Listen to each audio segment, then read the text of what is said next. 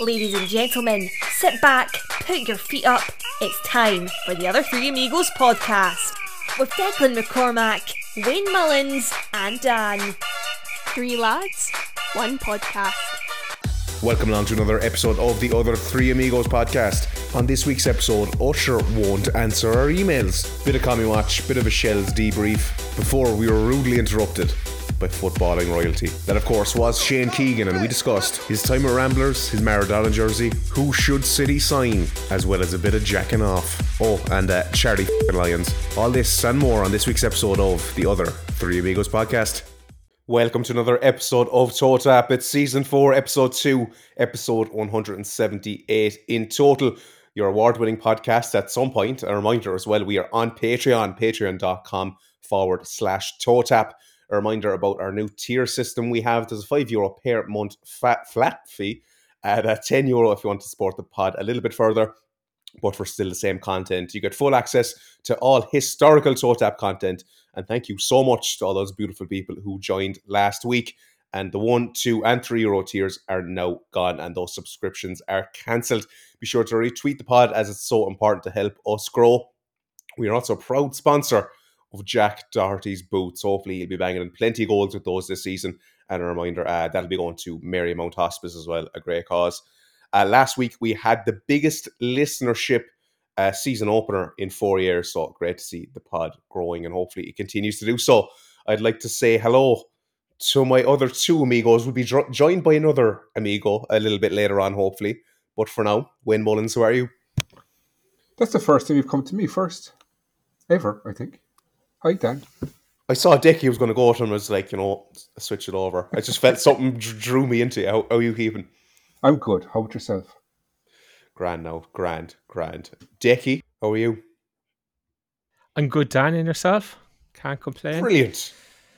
Delighted to be back for another week of Totap shenanigans. It went down well last week anyway, but we're going to Usher versus Usher. Yeah, man. Yeah, man. It's a big week for Usher this week. Because he is playing in the halftime at the Super Bowl. Usher, Dickie, can you believe that Usher is playing at halftime in the Super Bowl? It's absolutely unbelievable. It is. I did mention this on the pod at some stage last year when he was announced. Little did I know that he would, in the meantime, become a friend of the pod and that we'd have correspondence going back and forth and the rest of it, you know. But I kind of almost feel like I'm almost personally attached to the whole halftime show at the Super Bowl this year, you know. And as a big NFL head, it kind of, you know, it's like I'm. It almost feels like I'm not there, but I'm not too far away, you know, if that makes sense. Yeah, give us your prediction for the Super Bowl, considering you are an NFL head. Yeah, look, I think the Chiefs will beat them. I think defensively they have too much for the 49ers, to be honest with you. But sure, look, we'll see what happens. You surely have a bet on for it. What are you going to tell the Totappers?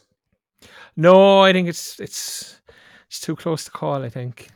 It's not too, I do fancy the Chiefs, and I do think defensively they will have too much for the 49ers. But no, there should be no money leaving my pocket to invest in said game. I'm just going to sit back, get my popcorn, watch Usher perform, and sure, the rest of it doesn't really matter, you know? Yeah, they can save it for the Totap Patreon. They can keep their money for that. Wayne, are you excited to see Usher perform at halftime?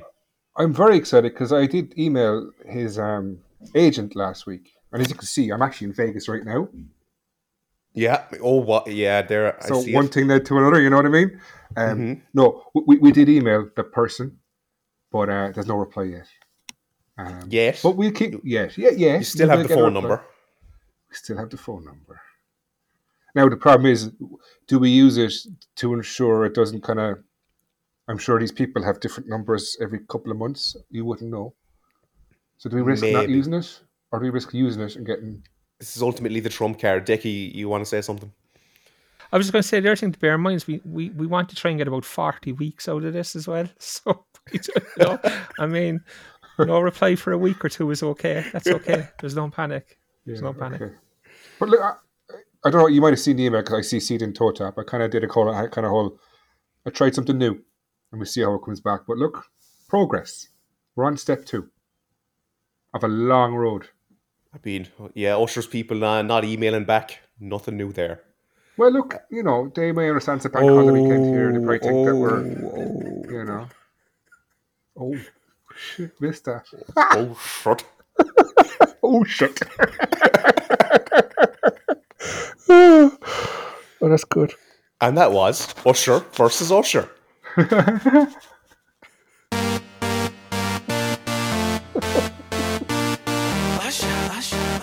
Yeah, man. Jesus, you cut it very quick there, didn't you? You don't want to be boring people. We just want to keep... No, but can you not cut it beforehand so it fades out? You just leave it then, like... The fade out is built into it and everything. I mean, we have the production meeting... But like, did they get bored of Boston? No, people were actually asking in the off-season to bring Boston back. That's kind of going like, actually, he's not even playing in Holland anymore. I think he's in Belgium now, isn't he? From what I know, you know, is, yeah. the whole thing wouldn't quite work. Like Isley and Boston, the Belgium first division. Jacking off song is going to be badly missed too. Jacking off with Boston. Jacking off. No, that's never going to take off. No. Boston off with Jack. It could maybe work. But let's go to Commie Watch for now. Commie Watch with Ivan Drago on the Other Three Amigos podcast.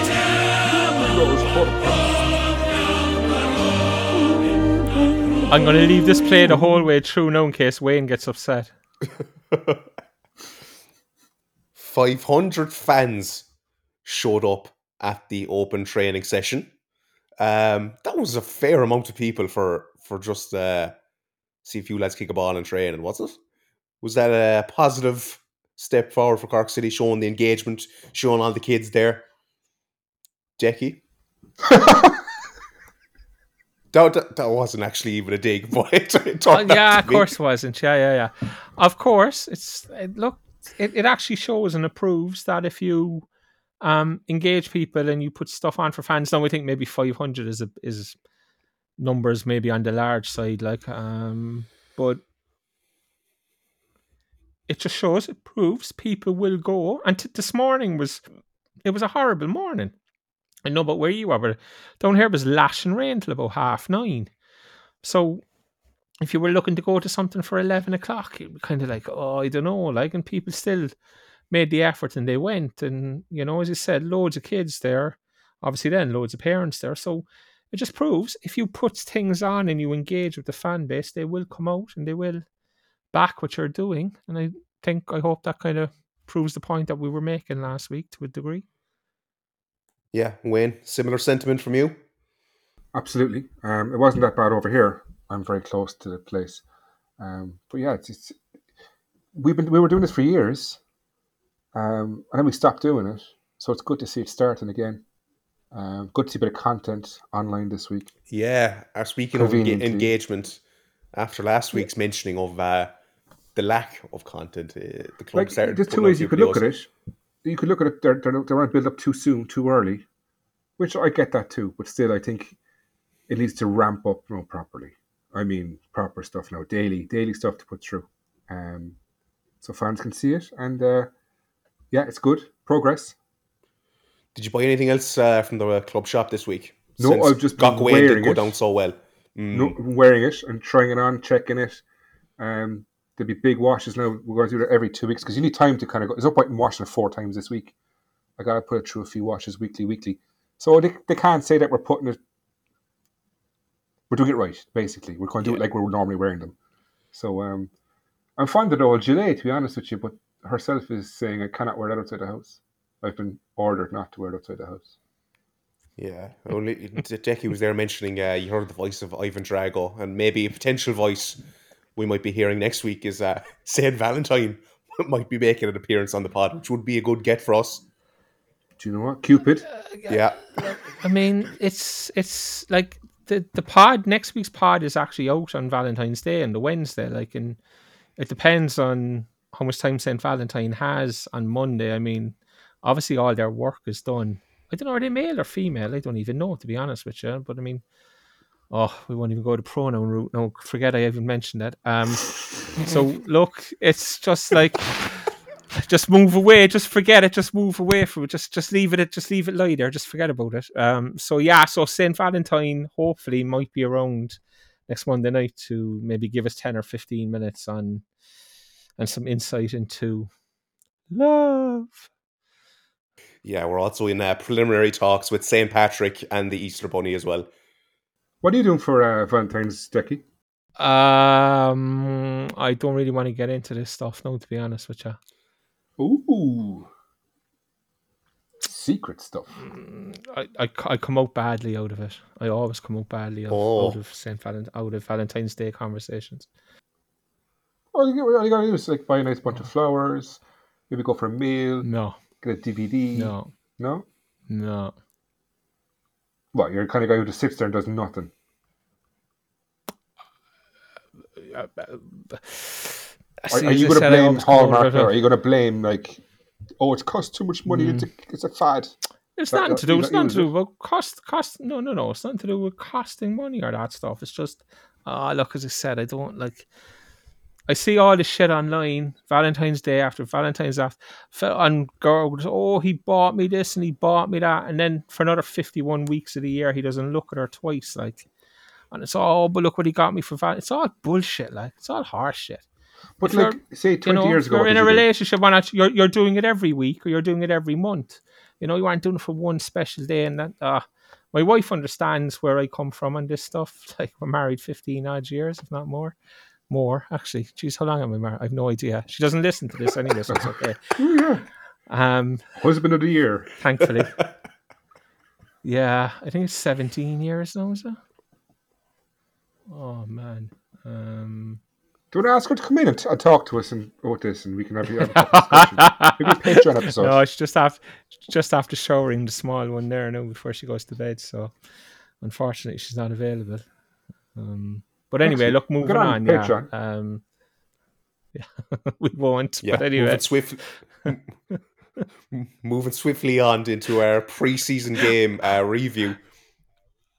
Well, you were going to say something there. I was going to say, I have a feeling that any Patreon episode that is just an interview with my wife might be the most watched Patreon episode of all time. I don't know what makes me think that, but I just get the feeling that, you know. People might just want to say, "Oh, this like poor woman." How many subscriptions do we have to get this week for that to happen? No, absolutely. I don't care how many. None. Nobody signed up. Anyway. All right, moving on into our preseason game review was Shells 2, City 0. Another loss for Cork City. Are we having major issues up front? It looks like, Decky. Well, look, it's another game where we didn't score, and I understand we're playing Shelburne, who finished fourth last year, qualified for Europe, all that side of stuff. So I understand all that. I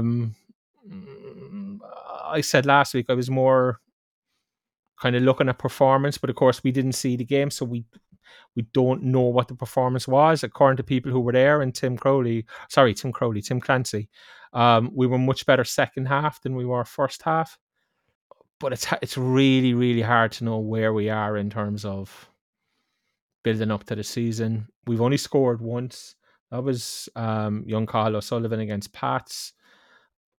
Yeah, I'd be worried that we're not scoring goals or don't like. I mean, the day I saw them against, and I know it was very, very early in pre-season against Galway, we created absolutely nothing. And when I say nothing, I mean the sum of all is what we created, you know, and like that's an issue. We got one against Pats, which was just kind of seemingly a goal-mouth scramble that went in. We didn't get any against Shelburne again the other day. We didn't score against Wilton. It hasn't been good. But again, after the Shelburne game, in Tim's interview, which was done with the club, He spoke about how he's certain and he knows we will score lots of goals. So that's fine. Like once he's happy and he knows and he, you know, that makes sense to him, then that's absolutely cool, like, you know. Do you think he's shown a bit of signs of pressure already? He seemed slightly narky maybe in that video towards Howie. So you wonder what it'll be like as the season goes on if we're not picking up results. I wouldn't say he was narky, no. I mean, I think that's harsh. I think Tim is somebody who's going to have a interesting relationship with the press. I would imagine that's just the vibe I get off him. It's too early to say, too early to know. But like the one thing about Tim Clancy is he will never have worked in a situation like he's going to be forced to work in Cork City. He'll never had the attention daily, weekly. He'll never have had the number of eyes looking at him. And I don't care how big a club people think St. Pat's is. It's not a touch on Cork City in terms of the passion of the fan base, the numbers of the fan base. You've got a one club city. Don't mean that as an insult to Cobh Ramblers in any way, shape or form, but Cobh are kind of on the outskirts of the city and the rest of it. And Shane Keegan's just joined us now to hear me say that, you know. But I do think there is there's an element that Tim will never have worked under the scrutiny maybe that he's going to work under this year, and that's something he's going to have to get used to, basically, I suppose, more so than anything else. But no, I don't think he was in any way narky or anything, you know. I just think we'll segue it in smoothly. We'll come back to that game in a second, get Wayne's thoughts. But we're delighted to be joined here on Toe Tap by a man who needs no introduction, but we shall give him one anyway. A man who's managed Wexford Youths, Galway United, Dundalk and Cobh Ramblers. A man who has won the League of Ireland First Division, a President's Cup and a Munster Senior Cup. In the least backhanded way possible, a man who knows the League of Ireland First Division quite well, Shane Keegan, everybody. Dan, two Munster Senior Cups, Dan, two. Was it two? Two Munster Senior Cups. I left out FC Carlow as well, apologies. Oh yeah, that was the start of it all. You remember the Old A Championship? Yeah. Do you remember that? Were City involved in the Old A Championship, no? Our B team was in it, wasn't it?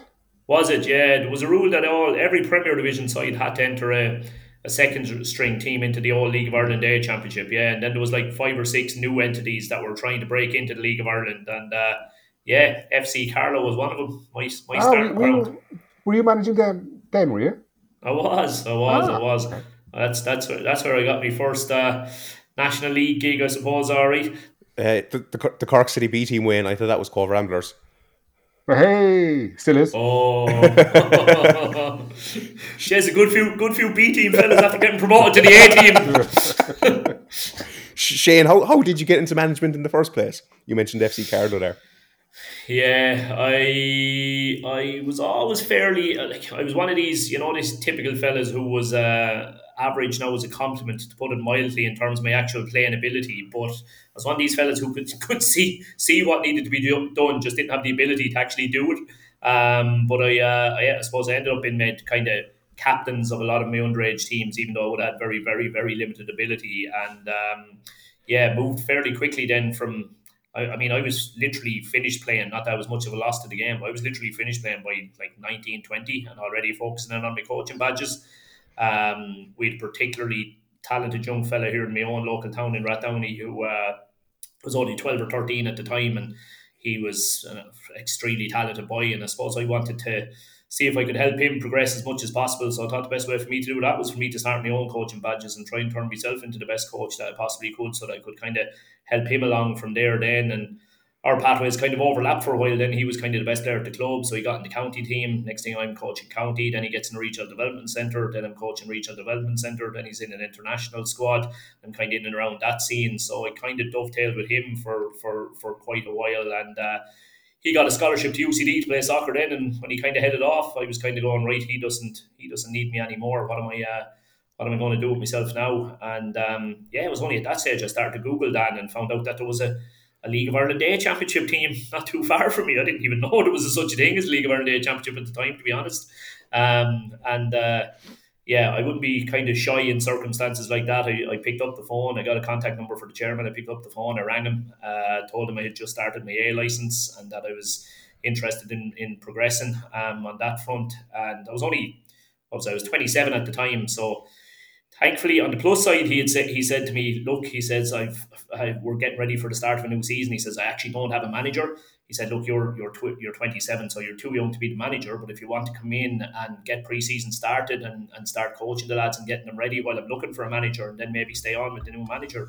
I said, grand, yeah, that sounds good. So I went down and got pre-season up and running, and about 4 weeks into pre-season, he kind of came along to me and says, listen, you seem to have this one sorted yourself. Do you want to plough on there and have a crack at it?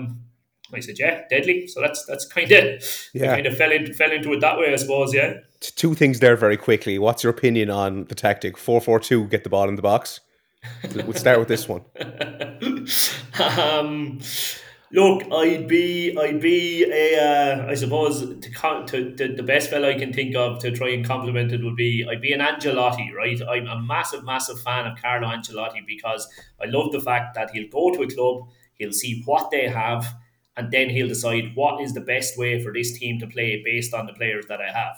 And look, I have the height of respect for the likes of a Guardiola and these kind of guys who have a nailed-on philosophy and they get the team to fit the philosophy. But I don't that. I don't have a nailed-on philosophy. I'll go and I'll see what sort of players we have. And if we have lovely ball-playing players and a lovely pitch, we'll try and get down and we'll try and play out from the back and tiki-taka and all that kind of crack. Whereas if I've got what I had in Cobh, which was a couple of things to factor in, an awful lot of attack and talent in the final third of the field, so therefore I felt we need to get the ball into the final third of the field as early as we can to let them do damage, and secondly a home pitch that quite simply ruled out the possibility of being able to try and play neat football out from the back with lots of neat intricate passes. Just not doable on the pitch that we had at Cobh. So those couple of things kind of decided that we were going to be a little bit more direct last year. So your 4-4-2, get it in the box is probably, even though we were 3-5-2 rather than 4-4-2, but it was a case of getting in the box as quickly as we could, to be fair, I think.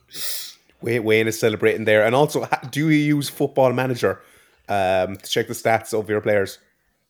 No, I don't. We have Wyscout. I'm sure you've probably heard it mentioned. We have Wyscout, which is an unbelievable platform. It leaves absolutely no stone unturned. You've got all your information there. Then there's the transfer market website. Again, I'm sure you guys have maybe come across it. Just absolutely endless reams of information. But it's come a long way, Dan. Like when I came into the league at first, what I used, I would try and make as many games as I possibly could. I actually ended up in Cobh a huge amount because I was at Wexford and we played on a Friday night, and there was only two teams that played on a Saturday night. That was Cobh and Longford. So every Saturday night, because there was no Wyscouts and no way of looking, no LOI TVs, the only way to look at upcoming opposition was to be there in the flesh and watch the game. So I would head for either Longford or Cobh pretty much every Saturday night, one or the other, to try and get a game in. But the other teams who were playing on a Friday night, again, you probably remember because you were covering the league so long, but like the only website covering League of Ireland football to any great degree back then was ExtraTime.ie. Who were, some brilliant guys over there that kind of run it nearly on a purely voluntary basis. So what I would do is I used to have a contact list of all the ExtraTime.ie reporters with their mobile numbers, and I'd ring them on a Saturday if we were due to play a team on the following week, and they were after I saw the Extra Time report and saw their name was on the Extra Time report. I'd pick up the phone, I'd ring them, and I'd say, listen, what was the shape? Who was playing where? Who did well? Who didn't do well? And that used to be the only way of doing your opposition analysis, whereas now you can spend hours poring over it on Wyscout, Yeah, I suppose I'm kind of cautious. We have a limited amount of time with you, so I suppose we'll just get straight into it a bit. What does it take to win the first division? A lot of luck, I suppose, is the first thing. A centre forward who can get you an absolute ass load of goals. Kind of helps as well, so it does. Apart from that, we're shagged on that front anyway.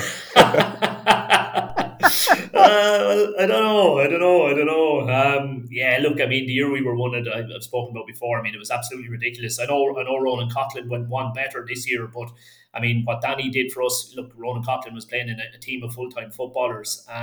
What Danny Furlong did for us that season was quite incredible, really, to score 30 league goals in 27 league games for a part-time outfit. And look, the big thing for Danny that year, and I suppose for any striker really, is more than any other position, they're the ones who most thrive on confidence. And the big thing for Danny was Danny never went to two games in a row in that entire season without scoring a goal.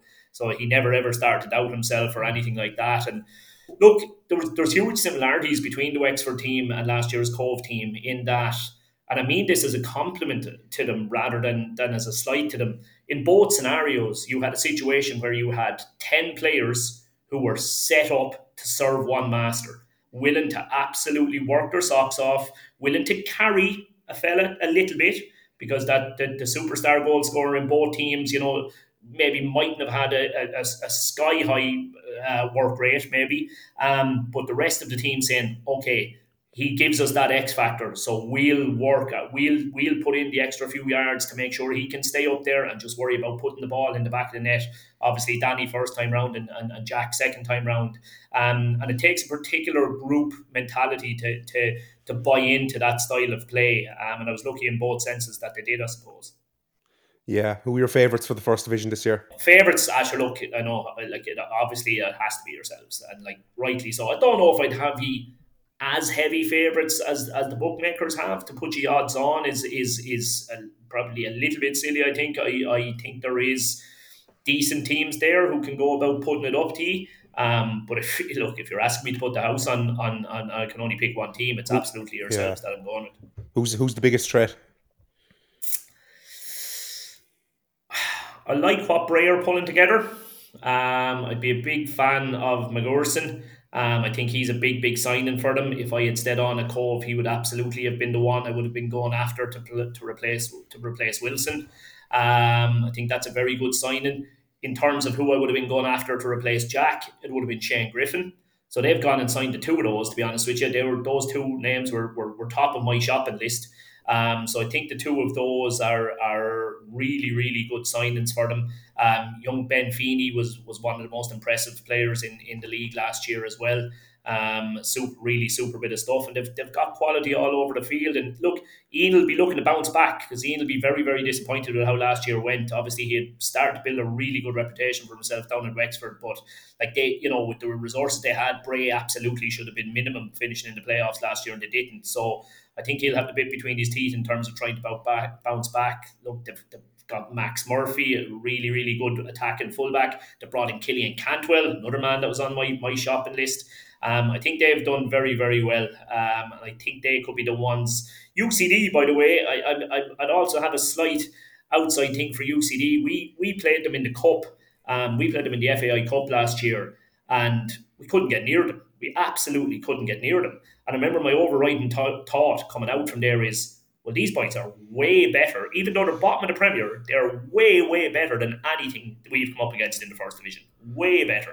And look, I know they've lost a couple. They've lost Jack Keeney and a couple more from that team, but they just always find replacements, don't they? UCD, they're just constantly churning out talented young fellas, you know? Yeah. You mentioned leaving Cobh. What was the main reason for that? Yeah, look, I think to be honest with you, I think it's I was surprised that it came as such a surprise, in that I think anybody who picked up on my conversation with Decky there towards the end of the season, I thought they, you know, I was kind of hinting as much as I could that, you know, it's starting to look like it's going to be impossible for me to do these two things together. And yet people didn't really, it still seemed to come as a bit of a shock. It was, no, look, Dan, it's simple. I started a new job. It's a pretty high profile enough job in our area back here in Laois. And look, I'm putting in massive hours at the moment. Look, thankfully it's a job I really enjoy. So, you know, you get to Sunday evening and you realise you're after putting in a 60-hour working week without realising that you're after putting in a 60-hour working week. But trying to marry that with managing a League of Ireland team, and most importantly, making sure that home life was still running well, and that you know, Roisin is incredibly patient with me, but there's only so much patience that somebody can have too. And while she will be patient with me, Connor, who is now 9, will have no problem whatsoever in telling me that I haven't been around all week and that I better do better next week. So look, it was very important to get that side of things right as well. Yeah, what are your Valentine's Day plans looking like? It's not as bad this year. A little bit more freedom around it this year than in the past, thankfully. I want to go back to Bray and Magnussen,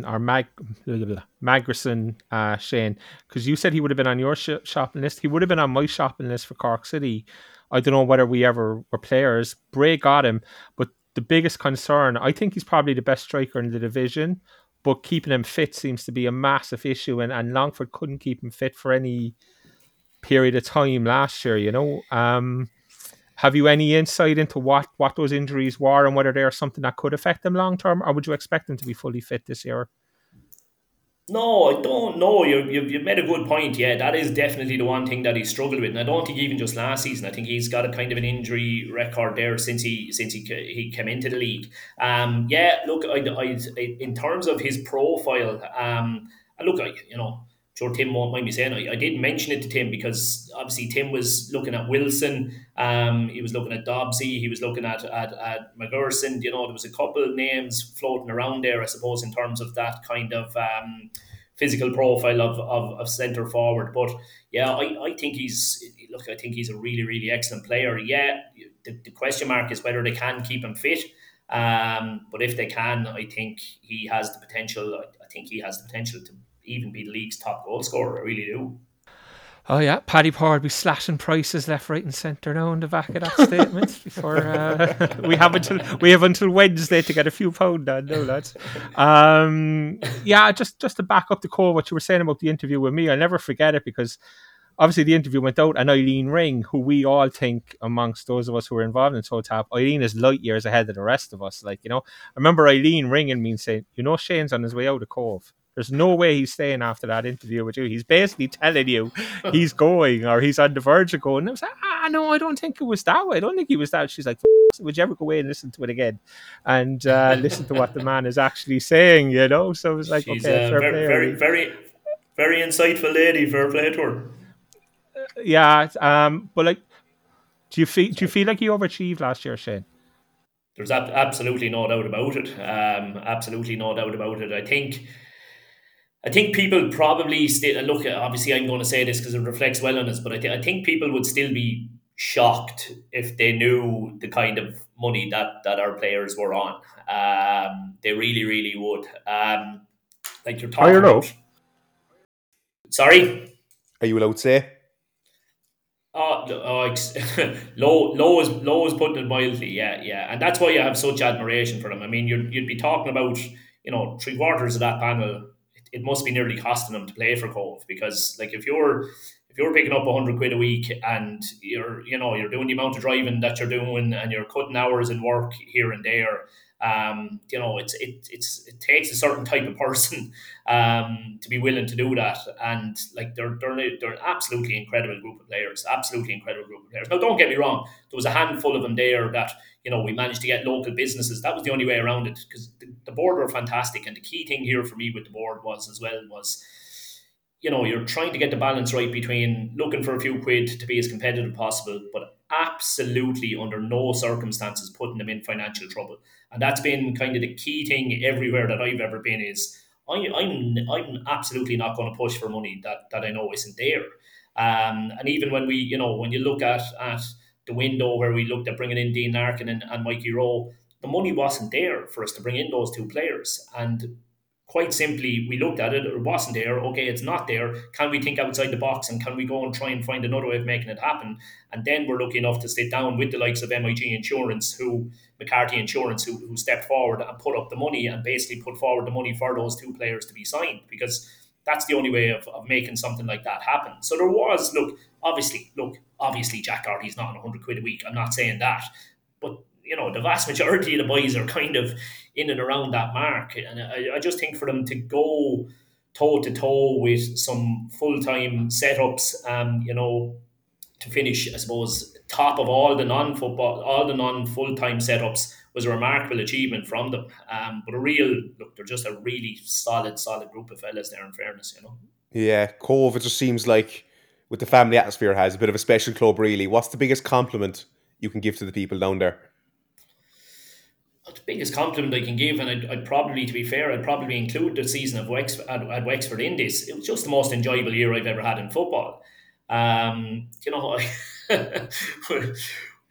without spilling the beans too much, you've got one, probably our number one character within the group is now gone in your direction there, and Charlie Lyons. Charlie's a gas man, you know, and he could come out with anything, he'd say anything, you know. And, you know, Charlie would have turned around to me and said, like, look at the players you were working with at Dundalk. How the do you feel being stuck with us, shower of ages? Now? And you'd be saying to Charlie, but like I was only a minor part in a cog at Dundalk, so I was. Whereas this was yours. This was something you were building, and you were able to decide. You were able to decide on the character and the type of person you brought in around the place, and like that's what we just did. We really focused on strength of character when we were bringing in. I just think the chemistry within the group was fantastic, and more than anything, that's what allowed us to do as well as we did. Yeah, going back to the time when Colin Healy leaves Cork City, were you ever approached to be manager of the club? No, absolutely not. And I know there were rumours kind of circulating, and at this stage there'd be nothing stopping me saying that I was if I was. But no, at no stage, as I say, people had passed comment on it to me, and I know within Cobh they were kind of fearful of it. They you know, they were kind of half expecting that might happen, but no, it actually never happened. And I would know Dermot reasonably well. I'd have met Dermot at a couple of events and all that kind of thing. So you know, if I suppose. I would say Dermot had his mind made up early enough what direction he was going, and I'd say as well as that he's fairly clued in. Whatever about before I got the Laois job, I'd say from the time I got the Laois job, Dermot probably would have been clued in enough to know, well, you know, sure, this fella can't commit to full-time football, even if we did fancy him, or even if we did think he was a half-decent person maybe to approach, you know. Wayne? Could you have done a job last season? With what we had, and maybe a few extra quid to spend in the transfer window. Oh, you have good players. He absolutely had good players last year. No doubt about that. In my opinion, and if I'm honest, I didn't think he'd go down. I thought. Look, obviously Rory's goals were absolutely exceptional. I suppose the thing for me, Wayne, obviously is I'm jumping back to the previous season. I know I wasn't in the Cobh role for that long, but I mean the players that you had were so far above first division standard, in my opinion. You know, you were, you know, way ahead, and I thought that that standard player would be enough to keep you up where you are. I thought you might even find a way out of the relegation playoff game, but I did fully expect you to win the promotion relegation game, if I'm honest. Yeah. I'm sorry, 2 seconds. Shane, as you look at that game, and you talk about you expected us to win that relegation game, why didn't we win it? Was there something jumped out at you about that game and about us that night that you can say, God, that's one of the reasons they didn't win that game? Can I be completely honest with you? You can. You're really asking the wrong man here. Do you know what was going on that night? It was the Cobh Ramblers end of season party. So we were in the clubhouse. We did have it on a big screen in the background, I do remember that, but there was also a band playing, and there was a fistful of pints being drank from around 6 o'clock that evening. So my ability to tactically analyse that game, Decky, is not good, I'm afraid. And the funniest thing is, if Wilson Waweru scores in Turner's cross 90 seconds before Waterford go down the other end and score, they're probably playing us in that game that night. Because I think that's the sliding doors moment. Wilson scores there and you're in that final. I'm absolutely convinced of it. And he should score. Yeah, absolutely, yeah. And I think we had one more after that as well, Alec Byrne. Their keeper makes a brilliant save from Alec as well. And look, the gas thing is then, that he, you know, I'm saying that I never expected you to go down, but yet I suppose because this is the way the season had gone for us, and because of, and I know they're only Munster Senior Cup games, but because we'd had a bit of success in the Munster Senior Cup games against you as well, like, so we would have been going into a playoff final, which he fully convinced that we were definitely going to be able to beat you. We were definitely going to be able to beat you. But at the same time, reality is, if I was a Cork City fan, I absolutely would have preferred to be playing Cobh Ramblers than Waterford as well, because, like, they, you know, individually, man for man, there's no doubt they have far superior quality to us. And again, that's not a slight on our lads; it's more of a compliment on what we achieved. But if I was a City fan, I would have been for once in my life hoping Ramblers won that game, to be honest. Yeah. Do you think there was a mentality issue with Cork City last year? You mentioned we had the quality. Well, just what was it about that group that just didn't seem to click? I don't know. Like, again, there's no point in me giving false summarizations. Dan, when the problem is when you're managing in the League of Ireland First Division, you are all consumed by the League of Ireland First Division. So in any situation where I've been asked to comment on the League of Ireland Premier Division, I've been kind of holding my hand up and saying, well, hold on, I'm actually one of the worst guys you can ask here, because every Friday night when the League of Ireland Premier Division is on, I'm tied up at the League of Ireland First Division. And when it comes to analysing what went on over the weekend, I don't really give a shit what went on in the Premier Division. I'm neck deep in analysing what went on in the First Division. So I wouldn't have had a wonderful eye on it, other than, as I say, looking at the personnel that you had available to you, and thinking, you know, that team should be able to stay up. Now, at the same time, you know, I also would have questioned the recruitment a little bit. You know, like, there was a reasonable budget to work with there. I just thought there could have maybe been a little bit more proven League of Ireland quality got in around the setup, you know. Just to go back very quickly to the interview, we did a thing, and you mentioned that you had been telling fellas in the Cobh dressing room that it was a great dressing room to be in, and they have to remember when Premier Division clubs come in for them that, you know, it mightn't, the grass isn't always greener, is what you were saying. When I think about that now, I mean, were you at that time talking to Charlie Lyons and Jack Doherty and were City already after making moves at that stage for those two guys?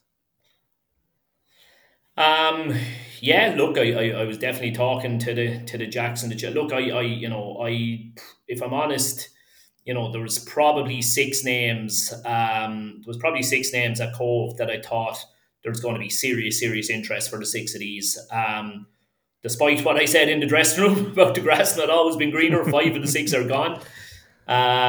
Cian Brown is the only one that surprises me, probably, that I don't know whether it was a case that there wasn't bigger plays made to sign Keane, or whether it was that there was some big plays made to sign Keane, but they knocked them back. I'm not 100% sure which way, what that was. He's a cracking lad, and he's probably made a very good decision in that sense with staying with Cobh, because he's going to be nailed on there, and it's only his second season in the League of Ireland. So, you know, that makes sense from that side of things. But yeah, look, while I was hinting at it, don't get me wrong, when I was having that conversation with you, there genuinely wasn't a final decision made, because part of it was slightly going to be out of my hands as well anyway, in terms of the Laois gig and having conversations with Laois GA and all of that. So it wasn't that I knew in the dressing room that I was definitely gone, far, far from it. But I knew that there might be a chance that I might be gone.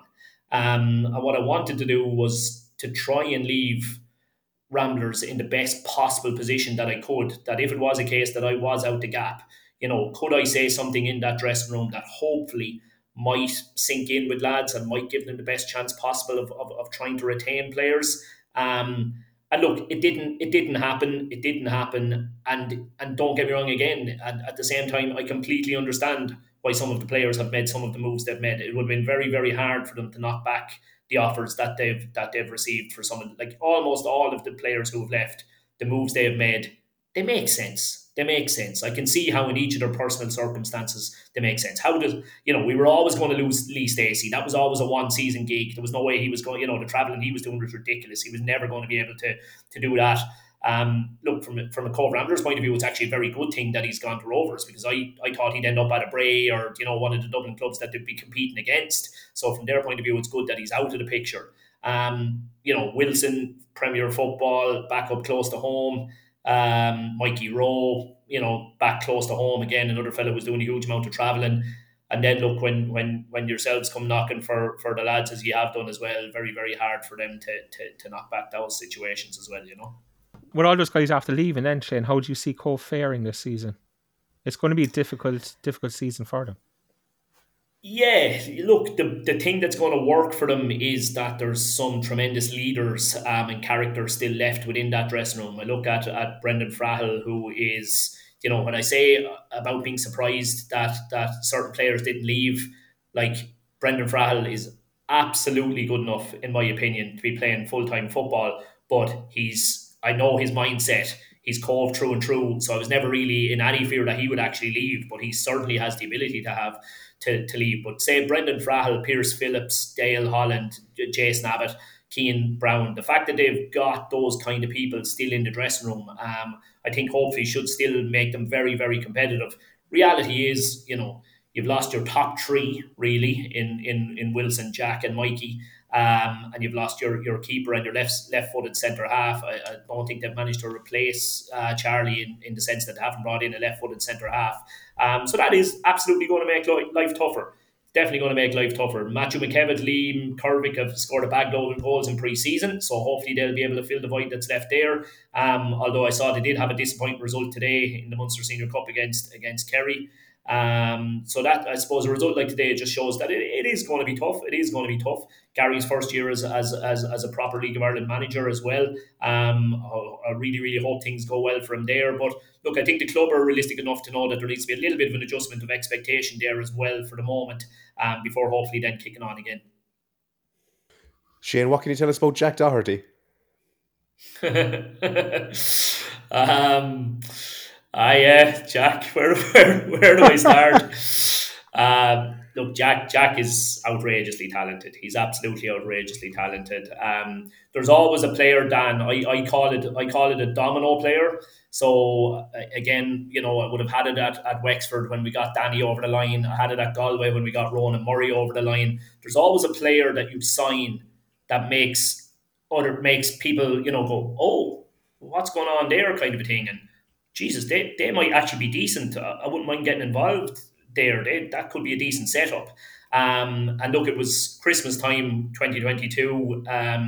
We very, very, very nearly missed out on him. He had agreed terms with another club and rang me to tell me that he was after agreeing terms with another club. And I asked him to give me 1 hour. Before going down to go and sign any paperwork, and We came back with improved terms, and said, "But I need it now, Jack. I'll have somebody at your house within the next half an hour with the form." And thankfully he said yes to that. And we gambled, Dan. We really did, because, you know, it was a big chunk of a team budget, probably, to be honest, which had been put towards one player. And if that one player doesn't deliver, you're in trouble. But he actually exceeded my expectations. He actually I've known Jack since he's 12, 13. I used to manage Kilkenny District League under 13, under 14 teams against Jack when he was playing with Waterford, and he was beat me way back then. So he was, and he was a player that I always wanted to try and get my hands on and work with at some stage if I could. But as good and all as I knew he was, he was still even better. He was still even better than I expected him to be. He's the talented players. the talented players tend to be what's the phrase? I'm trying to be politically correct here. Harder to handle. and Jack fits the bill there. Jack absolutely fits the bill there. No. He. Look, he put it this way, I suppose, one of the prime examples, and this is the good thing, is at least he's got the awareness to know that he's hard to handle. We had our end of season awards, and one of the awards was for biggest moaner, and the brilliant thing is that Jack voted for himself. And Jack put himself down on the form for the award of biggest moaner, you know. So he's self-reflective enough to know the sort of fella that he is. But look, he's got very, very high standards. He's ridiculously talented, and he does get frustrated sometimes when those around him maybe aren't on the same level as him. But look, if you put the arm around Jack and make him the centre of your universe, by Jesus, does he respond. By Jesus, does he respond. But, you know, it's a different dynamic now. It's a different dynamic going in with yourselves. And again, I would have had a bit of a chat with Tim around him and all of that kind of stuff. Look, I'm not saying you need to build a whole team around him, but he is that good that for me, for all the quality you've signed, I'd still be making him the absolute fulcrum of my team. And I think if you do, I don't think he'll let you down. Yeah, you mentioned getting hands on there. Were you a big fan of jacking off with Decky? That entertained me immensely over the course of the season, to be honest with you. It certainly did, because look, again, the gas thing is, like, I would have been kind of, look, I was doing a huge amount of driving. I do quite a bit. I do a good bit of running as well, right? So you need to be entertaining the head. So I would have audiobooks, podcasts, all of those on the go all the time. And obviously you're going to listen to podcasts and stuff that interests you. So I would have been listening to ye just as a League of Ireland podcast that interests me for most of the year. But the next thing as it started to get towards that final quarter, I was going, okay, I need to start upskilling myself here and get my know-how as high as I can on Cork City. So he actually at that stage became a source of information for me. In that you were telling me who was playing well, who wasn't playing well, what injury record were like, all of that kind of stuff. So at that stage I was starting to listen to you with a pen and paper, to be honest. Just loaning out about Bulger. Yeah. If you were Tim Clancy now, Shane, is there anyone at the moment you'd be like, God, I need to sign him? Someone who's not signed at the moment. Oh, Jesus, who's left? Who's left at this stage? I'm trying to think. There can't be too many. I mean, anything that's left is probably going to have to come in from outside of the country, isn't it? I don't know. You boys might be able to tell me if there's any players you've been rumoured with. I'm looking down at my phone here. I don't know if he looked at it as much as I do. I know him, obviously, from my time at Wexford. Ronan McCarthy. Ronan has a spreadsheet. I don't know if you come across this spreadsheet. Yeah, it's top class. It gives all of the squads, everybody that they've formally signed, and then a list at the bottom of the players that they've lost. So I'm just looking down here at your own list. No, look, there's such a limited pool of players really that it is very hard to come up with stuff from outside of the box. I would have been a huge fan, Keane Brown being the perfect example again this year, or I suppose my most successful one would have been Lee Grace. I'm a huge fan of looking at amateur football and seeing is there anything there? Like, is there something that can be pulled from that level? And I'll be honest with you, I'm after been to a good few games in the last while, and I still think there is. I still think there is one or two. I'll throw a curveball. Probably won't overly surprise you if you've heard me speaking before. I tend to regurgitate the same names all the time, but one that I would definitely consider worth investigating if I was Tim is Mikey Drennan. So Mikey's back playing junior football in Kilkenny with Evergreen, and he's banging in goals, like absolutely banging in goals. But sure, of course he is. I mean, this is a fella who's the top goal scorer in the Under-19 Next Gen Champions League. You know, whatever it is, 7-8 years ago. You know, ability like that doesn't leave you.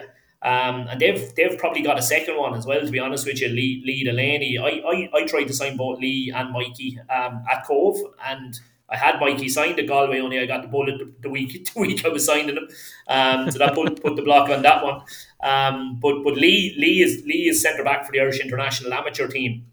And he's a fine player as well. You know, there could be some kind of an outside of the box kind of move like that could be still there to be made. I think all the obvious ones are kind of done and dusted. I think it either comes in from outside the water or across the water, or somebody throws a curveball like a Mikey Drennan. There's a Dean Walsh down in Waterford, centre forward for Waterford Villa. Absolutely outstanding centre forward. Himself and Mikey Drennan are two fellas who are playing at amateur level but are absolutely capable of hitting double figures in the League of Ireland First Division, you know? Wow, okay. And I suppose when you're signing a player from abroad, What's the process like? Is it just videotapes? Do you have to go out to see them? What's that whole process?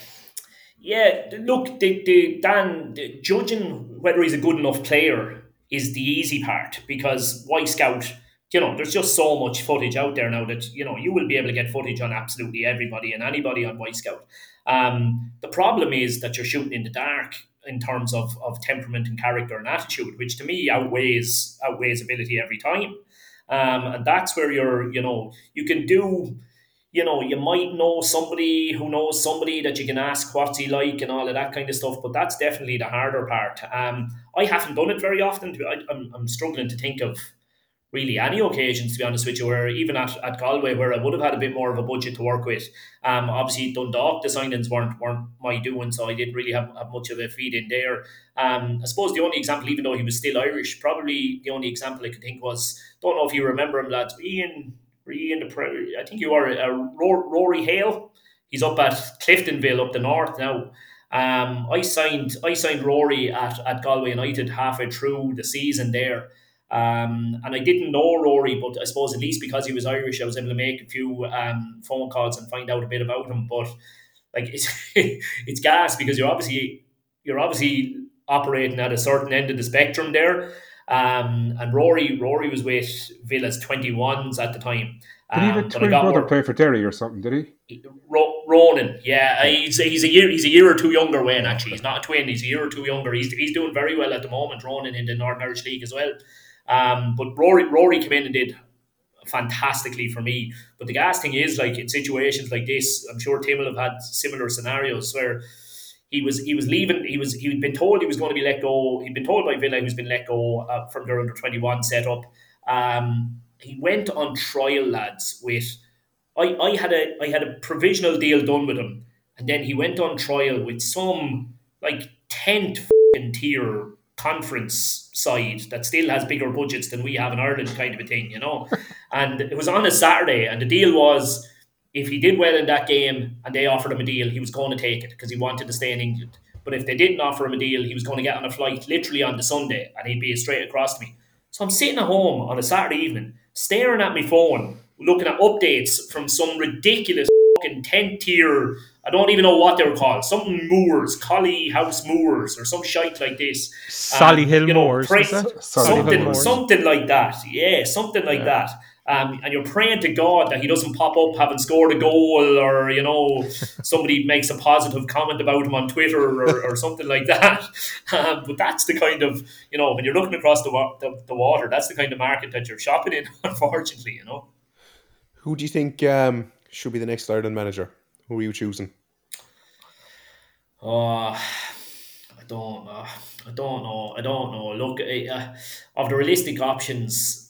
It probably should be Lee Carsley. There is still an element of the unknown there because he's not overly proven, obviously, at that kind of level. I used to host my own coaching podcast for the 42.ie, and I did have Lee on as a guest for an hour one week. And he was intriguing to talk to. He was absolutely intriguing to talk to about all things football. And I must say his thoughts on football and how to coach and how to manage players would fall very much in line with my own. So, I almost have, I'd like to see him get it. I think he could do a decent job. That said, I also don't think that the FAI have been anywhere near imaginative in this whole process. We're looking at the same. I'm kind of saying Lee Carsley should get it because I'm nearly afraid who gets it if he doesn't get it. Whereas I just think there was an opportunity there to, trawl the world, see what's out there, think outside the box and try and bring in a mad name from left of field that you think could do could come in out of nowhere and be the next big thing. But I don't know if that process was undertaken at all, to be honest. Yeah, sorry for jumping around now again. I just know we're under pressure for time. Can you tell us a bit about Sean Murray? What a fella. Got a couple of pictures of Sean Murray and Charlie Lyons sent to me there last week. I think the boys had a night out there recently. I'm not hanging them now. I'm not hanging them. So it was a whole team. It was an approved pre-season team night out for everyone. No, absolutely not. Secret garden. I take Sean Murray anyway and told him he was better than to be hanging around with the likes of Charlie Lyons. So I changed. But a brilliant fella, absolutely brilliant fella. And again, I mean, we spoke about the need to keep McGurson fit. I mean, you know, the only question here in my eyes is you know, keeping Muzza fit, because he is so good. Oh my God, he is so good. In my opinion, attacking midfield did an outstanding job for us in the 10. You know, can get on the ball, can come and join the midfield, can get on the ball and link the play. But it's his ability to make late runs into the box. He's brilliant at them. He's absolutely brilliant at timing those late surges into the box to come on to something.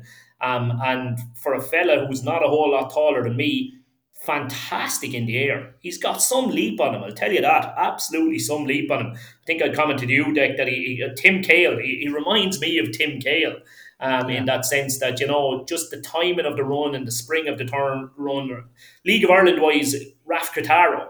Remember how Raf was like 5'0" and yet used to get his head on the end of everything.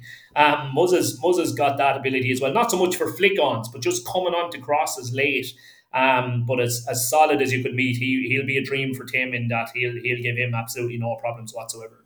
Something I have to ask you about. Is that a signed Maradona jersey? Oh yeah, black? That's pride of place in the home, so it is. There's a story there too. My first ever football jersey was an Argentina jersey with Maradona on the back for the 1986 World Cup. So I was born at the end of 81, so I was about 4, and because of it, my mother would be sentimental and all that, and would associate Maradona with me and all that because he was my first football in love and all that. But my mother went off to a work event that was one of these charity auctions, silent auctions, and sure. Cloud them with wine first, because that's how you make money at these. Get them all drunk, and the next thing they'll throw out money that they hadn't intended throwing out, you know. So the mother presents me with this, as she actually gave it to me for when I got married. She gave it to me as my wedding present when myself and Roisin got married. And to this day, like she actually won't tell me how much she paid for it. Like she just told me to put it on the house insurance. A lot of money, I'd say. So basically, she was locked drunk and bid way over the top to ensure that she won the jersey in the silent auction, I'd say. But yeah, probably worth a few quid now. That's some lad in the back probably just signed beforehand. yeah, maybe so. Maybe so. I've seen it done before, I'll be honest. I'm cautious of the time there, but Dick, you're Wayne. Is there anything you want to ask Shane before we leave him go? That was literally the only question I wanted to ask him when he dived in, so we're all good. That was a great answer. Dickie. Just basically, Shane, what's your top five? Your top five, the playoff teams for the first division this year. Boom. I would be stunned if I can't give you the top 4. No, sorry. When I say I can give you the top 4, I couldn't guarantee you the order. I would think Cork City finish first, and some combination of Bray, UCD and Wexford are the next 3. To me, I think those 4 teams have immensely more quality than anybody else, to be honest with you. And I do think Cork have that bit more than the rest. Obviously, again, you know, we've spoken about some of them, but if, you know, they can keep Greg Pulcher fitting on the pitch as well. You know, guys like that are you know, probably still Premier Division class, really. Muzza's Premier Division class. Charlie Lyons, in my opinion, Premier Division class. So I do think yourselves at first. I also would, Tim, I would get on very well with Tim, and I think he did an absolutely sensational job with Drogheda. I know it didn't go quite as well for him at Pat's, but he did do a sensational job at Drogheda, and I hope he's able to replicate that with yourselves. So I think it's yourselves first. I think those other 3, who nicks the last playoff spot? I don't know. I think it could be a battle between Ramblers and Harps. I think Harps will do a lot better this year than they did last year. But to be honest with you, I think you could throw a blanket overall. I'm surprised at Treaty. I think we all thought there was going to be a big injection of cash at Treaty and that they were going to be immensely improved, but that hasn't really proven to be the case. So I would think Kerry and Treaty, you know, might find it difficult to get into that picture. But I think the other three, what are we left with? Longford, Finn Harps, Cobh. Yeah, Athlone. I don't know. Perrott was incredible, lads. I think Perrott gone out of that Athlone team. There's a fella you could have gone after, by the way. What a player. But with Perrott gone out of that Athlone team, I'm not sure if they'll be able to replicate what they did last year either, to be honest. Yeah. Are you going to come back to the LOI management? Yeah, I think so. To be honest with you, look, there's this kind of sanity there. The gig I'm in at the moment, I absolutely love it. I think there's it is the kind of gig that it could be in for the next 10 years. But I also think that it's probably only going to take me a year or two to get a really good handle on it. And maybe, hopefully it becomes a job that rather than it being 60 hours a week, it is more manageable again in a normal 30 to 40 hour working week, and that then would free up the time to have another crack at League of Ireland, because I will miss it as soon as things get heated up again, for sure.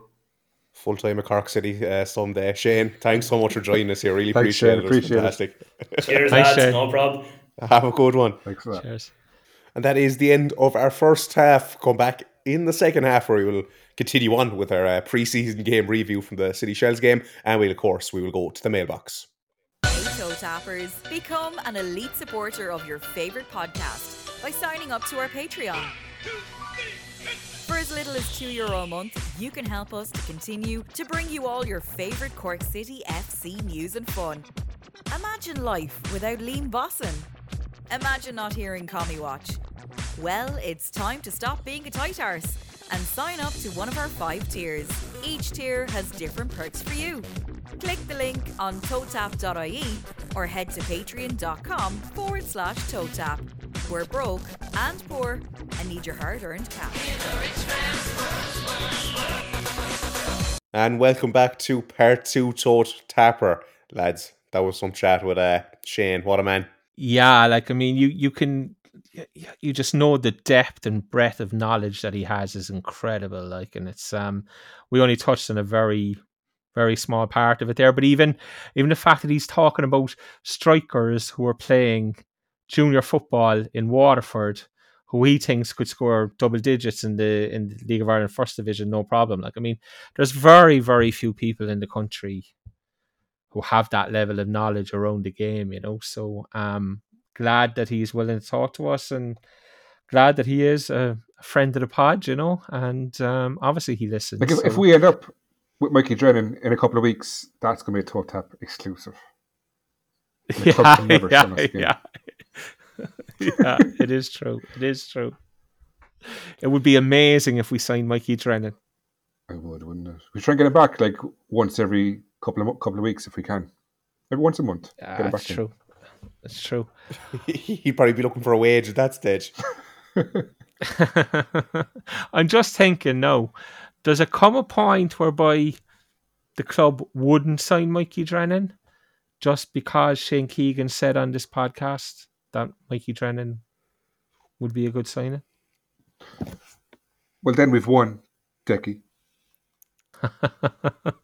It's game over, There's no winning. Reverse psychology. They'll find him now. No one in the club listens to this podcast. They don't. No, they don't. That is true too. Wayne, what was your biggest takeaway from the Shane chat? I just love the jersey. I saw it since the first minute. I couldn't concentrate. All I wanted to do was just find out about the jersey.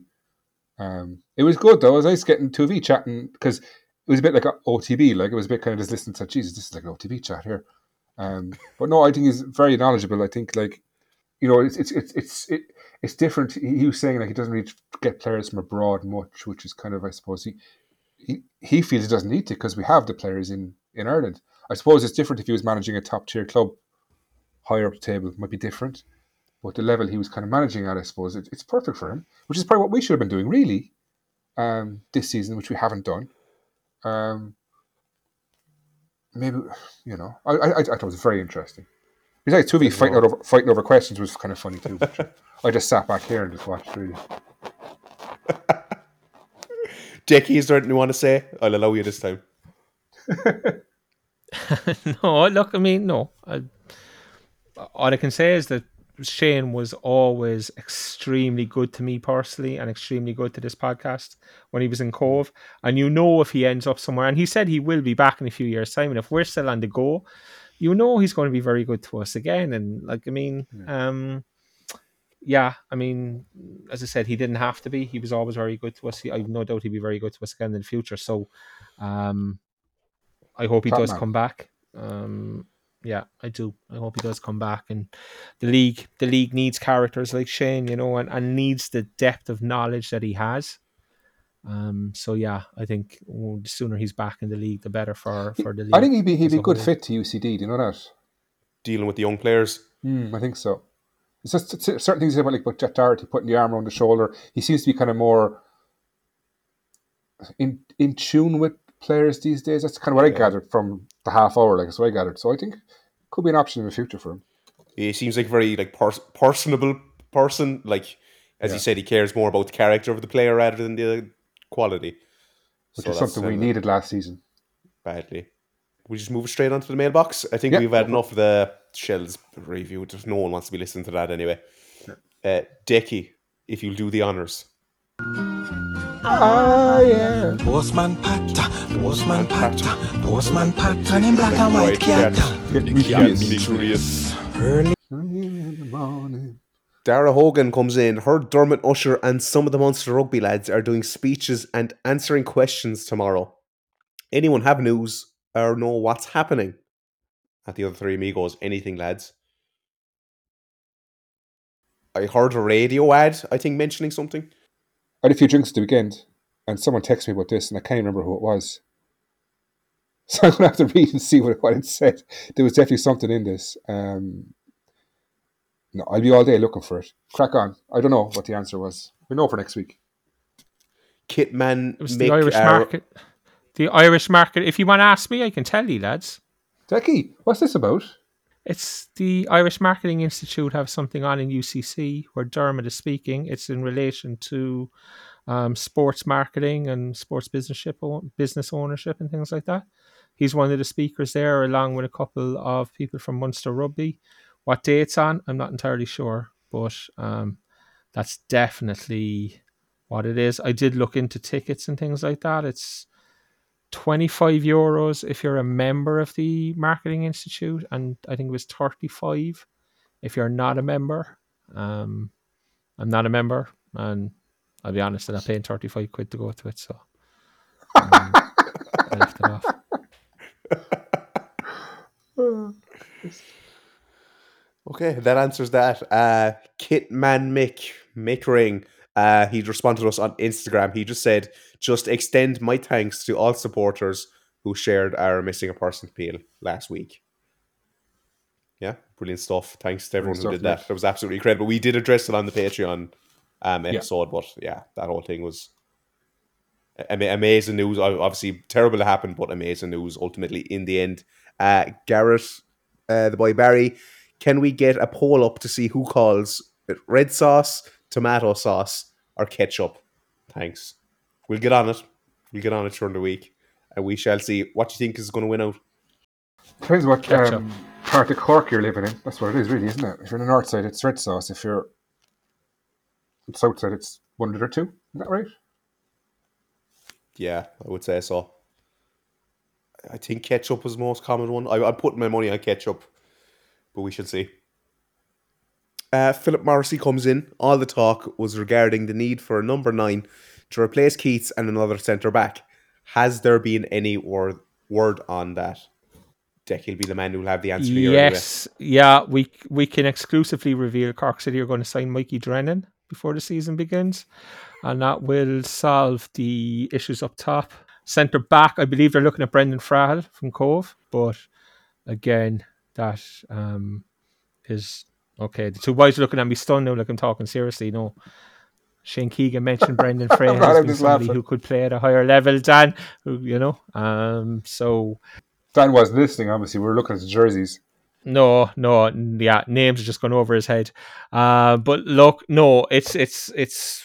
I don't know. I haven't heard anything. None of us have heard anything. It's like there's just silence. I mean, we brought in Nathan Wood on loan from Newport. To me, looking at his profile, he's a midfielder. Maybe Newport fans online have said he can play wide. You know, they've described him as a winger.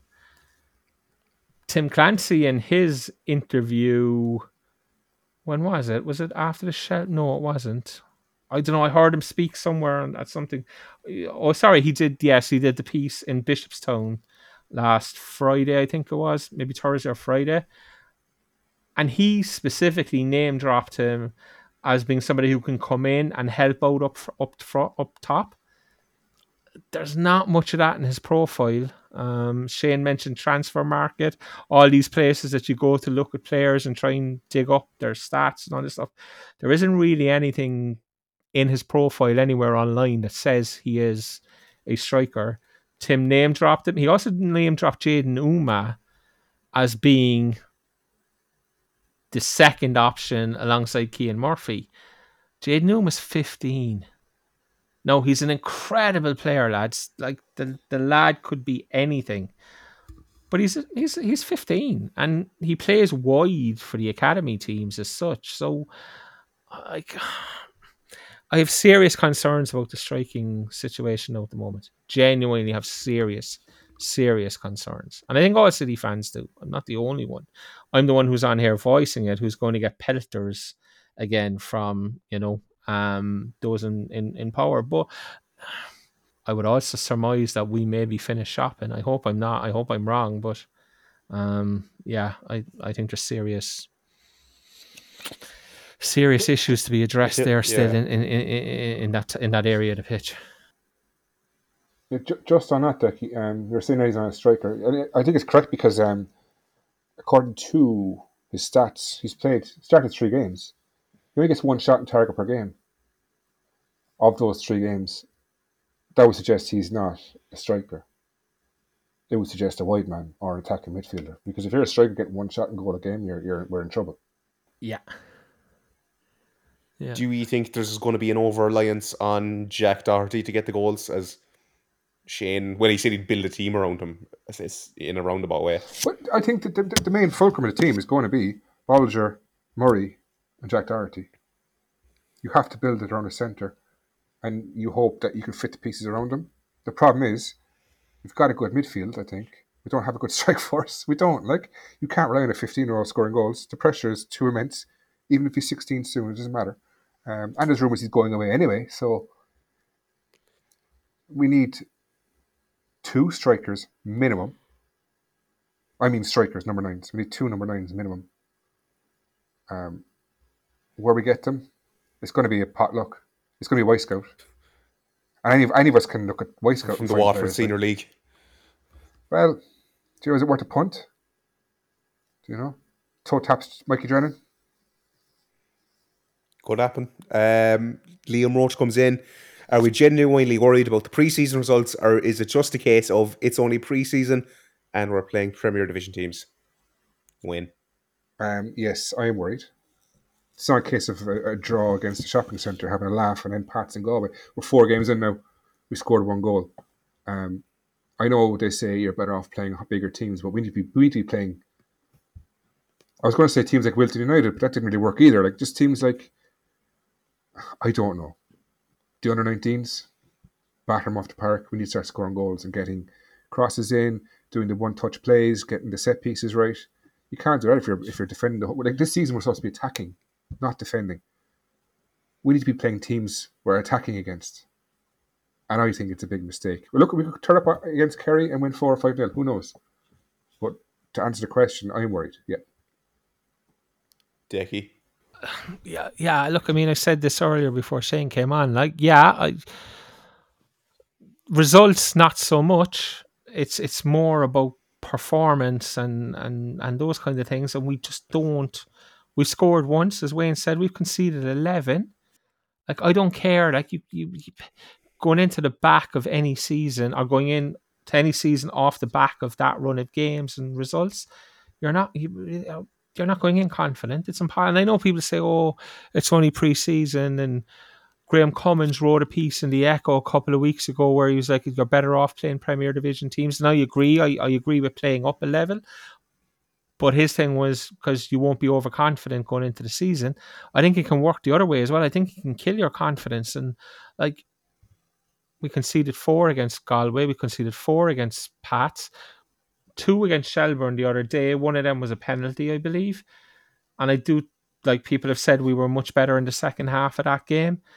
I understand all that, and that's all positive and that's all good, but we're not seeing the output that Tim Clancy keeps referring to when he says this is a team who are going to score a lot of goals during the season. We're not seeing any evidence of that in pre-season. And the thing about playing up a level, if we had scored 2 against Shelburne and got a couple against Pats and then got 1 against Galway, etc., then you'd be going, okay, that means you're going to get a lot of goals in the first division because you've gotten 2 twice against Premier Division teams. We haven't scored at all. There's just no evidence there of what Tim is saying. Now, I understand when we come back into playing the first division teams, the levels drop significantly, and Shane has said and explained why he thinks the quality we have is far above lots of teams in the first division. But putting the ball in the net is the hardest thing to do in any division, in any league in the world, and we have shown no ability in pre-season to do that, and it has to be a worry. It has to be. Just one thing there. I'm a fan of Keane Murphy, right? Because the style of play I would play would be, get the ball in the box, big man, knock it down. I don't think he suits the way Tim Clancy's going to play. And last season he played, 750 minutes? And the average shots on goal was half a shot per game. That's not good, like. As I said, I actually think he's a decent player in certain types of play. They're not going to be hoofing the ball in the box. He's not going to be getting in, busting, barging people around. This is going to be more one touch. I just worry where the goal is coming from. Jack Doherty, yeah, but you can't expect him to get 15 goals, 20 goals again this season. 18 he scored last year, was it 18? You can't expect that. Yeah. It's just a worry. I know on the Decky spotted this on the website, they were putting 4 or 5 lads as strikers on the website. Sorry, no, but they're wingers. Like, we've 2 strikers, a 15-year-old and Keane Murphy, who again would suit different styles of play. I don't think you're going to suit our style of play. Okay. Boring Keane Coleman comes in. Nathan Wood, Brad Wade, Dick Steele, Greg Pants Bulger. Our team now has an unmistakable porn actor ring to it. Wayne, Decky and Dan, Christ. What would be your porn film title for our upcoming season? E.g. First Time in Kerry, G. Usher Time, Viagra Supply, and We're Up by July. Decky can answer this one. This is going to get some trouble. He can't. What was the last one? I haven't seen this. What was the last one about Viagra? Viagra Supply, and We're Up in July. That's the winner, I think. Okay. No, I'm not going down this. I hadn't seen that before you did. We're not going down this road. No, like, I mean,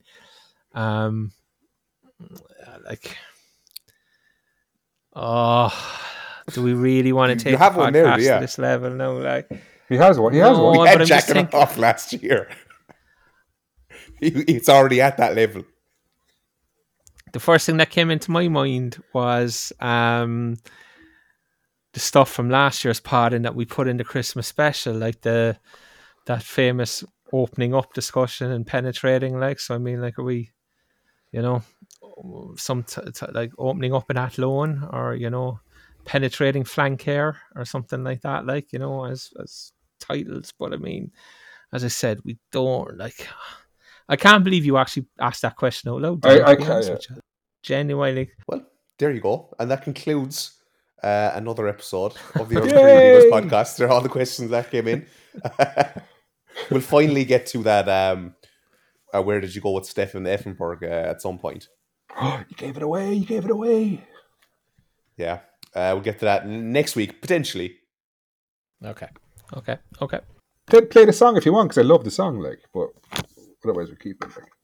I actually don't have it. I have 6 of them anyway. 6 of them for the season so far, so it'll be good to spread them out. We'll definitely do it next week. All right. Thanks, Bill, to my other 2 amigos, and thank you for listening. And subscribe to our Patreon, patreon.com/ToeTap. Adios, amigos. Next weekend. Woo! Adios. Yeah. Adios. The Other Three Amigos podcast with Damien Shreenan, Wayne Mullins and Declan McCormack. Three lads, one podcast.